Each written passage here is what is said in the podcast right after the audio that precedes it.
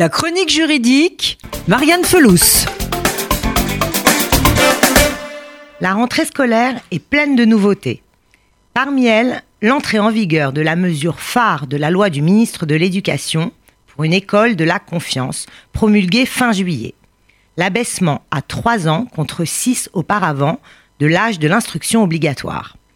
Alors, les enfants de 3 ans ont-ils l'obligation de rester à l'école toute la journée du fait de cette nouvelle loi? Cela reste quand même souple. En effet, il faut distinguer deux notions. La scolarisation, c'est-à-dire l'inscription à l'école, et l'instruction, autrement dit l'enseignement des savoirs. Or, l'article 11 de la loi Blanquer abaisse l'âge de l'instruction obligatoire et non celui de la scolarisation.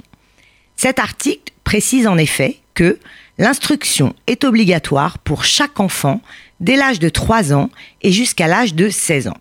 Cela signifie qu'à partir de 3 ans, un enfant doit suivre des cours, mais pas forcément aller en classe. Pour cette rentrée 2019, les parents doivent donc soit inscrire leur enfant dans une école, soit informer la mairie de leur commune qu'ils optent pour l'école à la maison.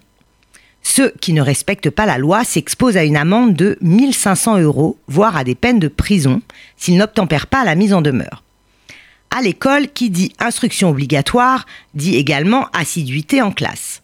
La loi a tout de même prévu un aménagement pour la petite section maternelle. Si les parents le demandent, le temps de présence de l'enfant à l'école peut être aménagé. Mais ces aménagements ne peuvent concerner que les heures de classe l'après-midi. La loi permet enfin une dérogation les enfants âgés de 3 à 6 ans peuvent recevoir l'instruction obligatoire dans des jardins d'enfants. La mairie, cela dit, doit mener une enquête dès la première année d'instruction dans la famille, puis tous les deux ans, jusqu'aux 16 ans de l'enfant, âge auquel l'obligation d'instruction prend fin.